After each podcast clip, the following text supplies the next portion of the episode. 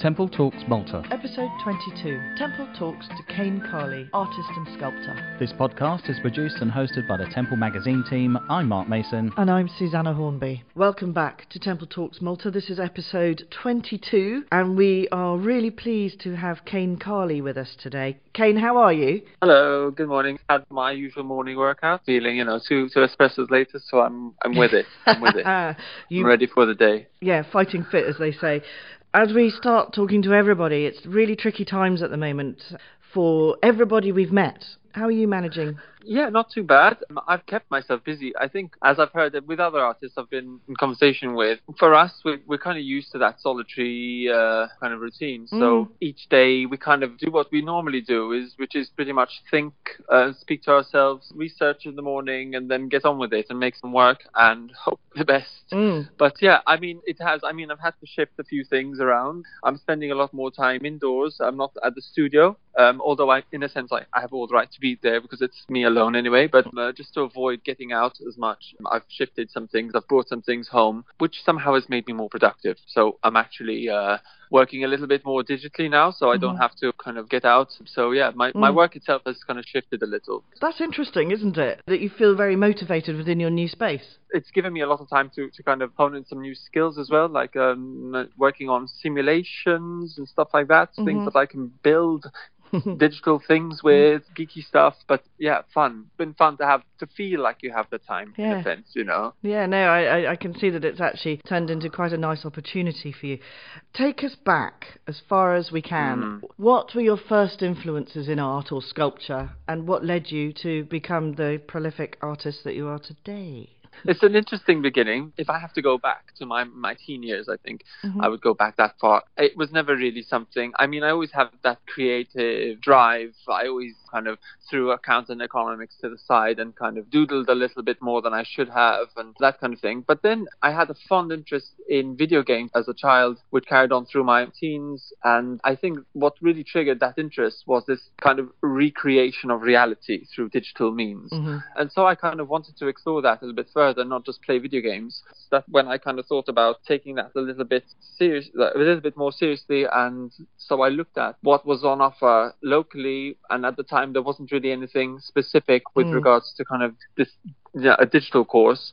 So I looked elsewhere, and I'm, I moved to the UK for that. I ended up reading for a degree in uh, 3D character animation, Mhm. and I kind of didn't like that very much after two years of doing it. Um, not be- not because uh, not because it was boring, but because I needed more than just 14-hour days uh, sat on the computer. I needed some Mm. kind of materiality to be somehow involved. So I kind of moved on to a different degree in ceramics and glass. Mhm. And up until then, I wasn't really thinking about being an artist. I was just pursuing my creative instincts in a sense and just kind of um, playing around with materials and ways of bridging at that point. The digital of what I learned for two years and then this newfound interest in ceramics and glass, Mhm. which is what I did my second degree in. And then that led me to the RCA, which again focused on, on glass and ceramics. And then after I think almost nine years in the UK, I um, I was also working there. So I was working with other artists, learning Mhm. things through them and that kind of thing. Right, okay.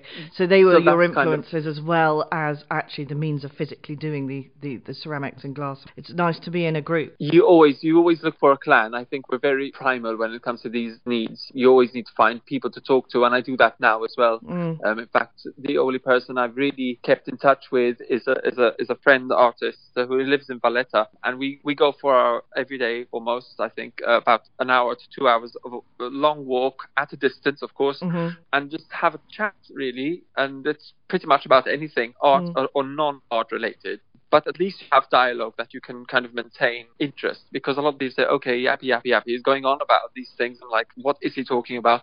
And if you've got someone who understands that and kind of speaks the same language Mhm. and asks questions, then you kind of, you know, you've got a, a good back and forth, which which is healthy. It's it's it's psychologically something that uh, dialogue is so important. It's where art begins. Mm. I find it fascinating, and I, I know that you have an interest in sort of theoretical science as well, and that again is creative because it's all yeah. about hypotheses of situations of natural phenomena. I think would I be right? Yes, absolutely. Um, it's kind of I'm you know I'm not I'm not a scientist, so never claim to be, but uh, it's something that really uh, exactly that frame of mind of what is possible, mm-hmm. what could be drive certain systems, things that the unknown. These are things that I'm always attracted to, and even the aesthetic of science in a sense Mhm. I'm attracted to. A laboratory or uh, or the the borosilicate glass that they use, the, the chemical exchange, and Mm. uh, all these kind of things. you Yeah, know. no, fascinating. And um, you must have some favourite um, architects that you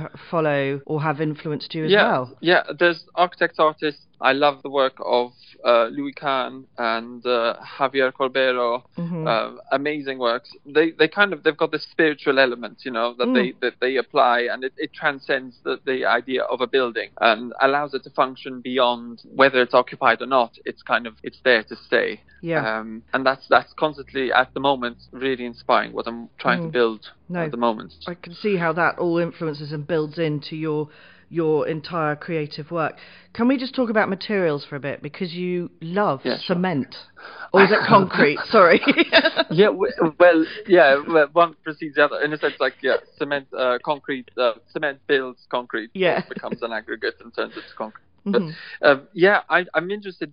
Cement is something I've really been focusing on, um, particularly white Portland cement, Mhm. um, simply because of uh, what it stands for. The fact that it's kind of this industrial material that's kind of looked over. Uh, the fact that it's it's it's here to stay. Also, the impact it's had on on everything you know that that's around us. Mm. So yeah, I'm interested. I'm interested in that material. I'm I'm always migrating though. So I've I've worked in I've worked with that material for about four years now, Mhm. and I feel like there's a subtle shift happening now, moving into other materials. I always work with what I can manipulate. So with something like concrete, you can mix things into it. So you can say, for example, you can pre-fire, crush bits of porcelain.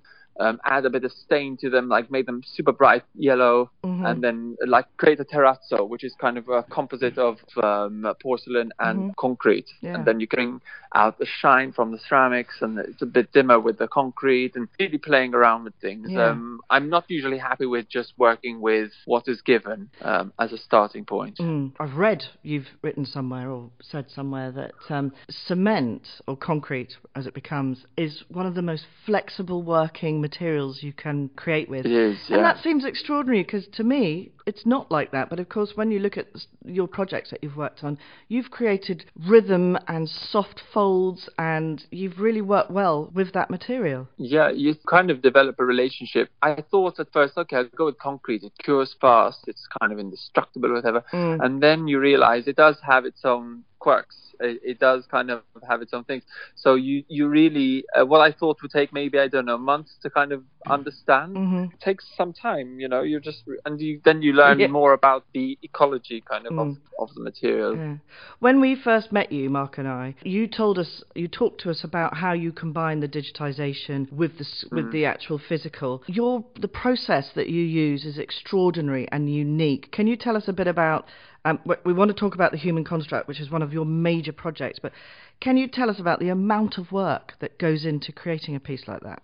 Yes, it's again because I don't know where to start. Yeah, with human construct in particular, it's it's, some, it's a project. Uh, it was a it was a solo exhibition that uh, I had put up in 2017 at Blitz in Valletta. hmm And what goes into each work pretty much starts with this idea of how do I regurgitate the the idea of data and what is picked up by a mechanical eye. Mm. So in a sense, with that in mind, I, I would start with something like a 3D scanner hmm and then I'd invite models in. I'd have them sit for me for up to maybe half an hour to an hour, to, a little bit more, depending on what we need to do. hmm And then they're pretty much captured as a a, a digital file, as a digital um, re-envisioned kind of um, uh, model hmm um, as a mesh, as we'd call it, and then that is open to manipulation. So I could rejuvenate, I could, I could uh, expand certain things, I can skew, I can cut. You know, Yeah. it's really like playing with digital Play-Doh. Mm. And then that, uh, then decisions are made. The problem, the biggest problem with that, with the process of digitization, Mhm. is that there are too many options. It's, it's just a case of, okay, where do you want to go with this now? Mm. So yeah, and then so yeah, starting with digital, then I Mm. move into uh, the hardware. So in a sense, now then it's 3D printing. So I cut things up.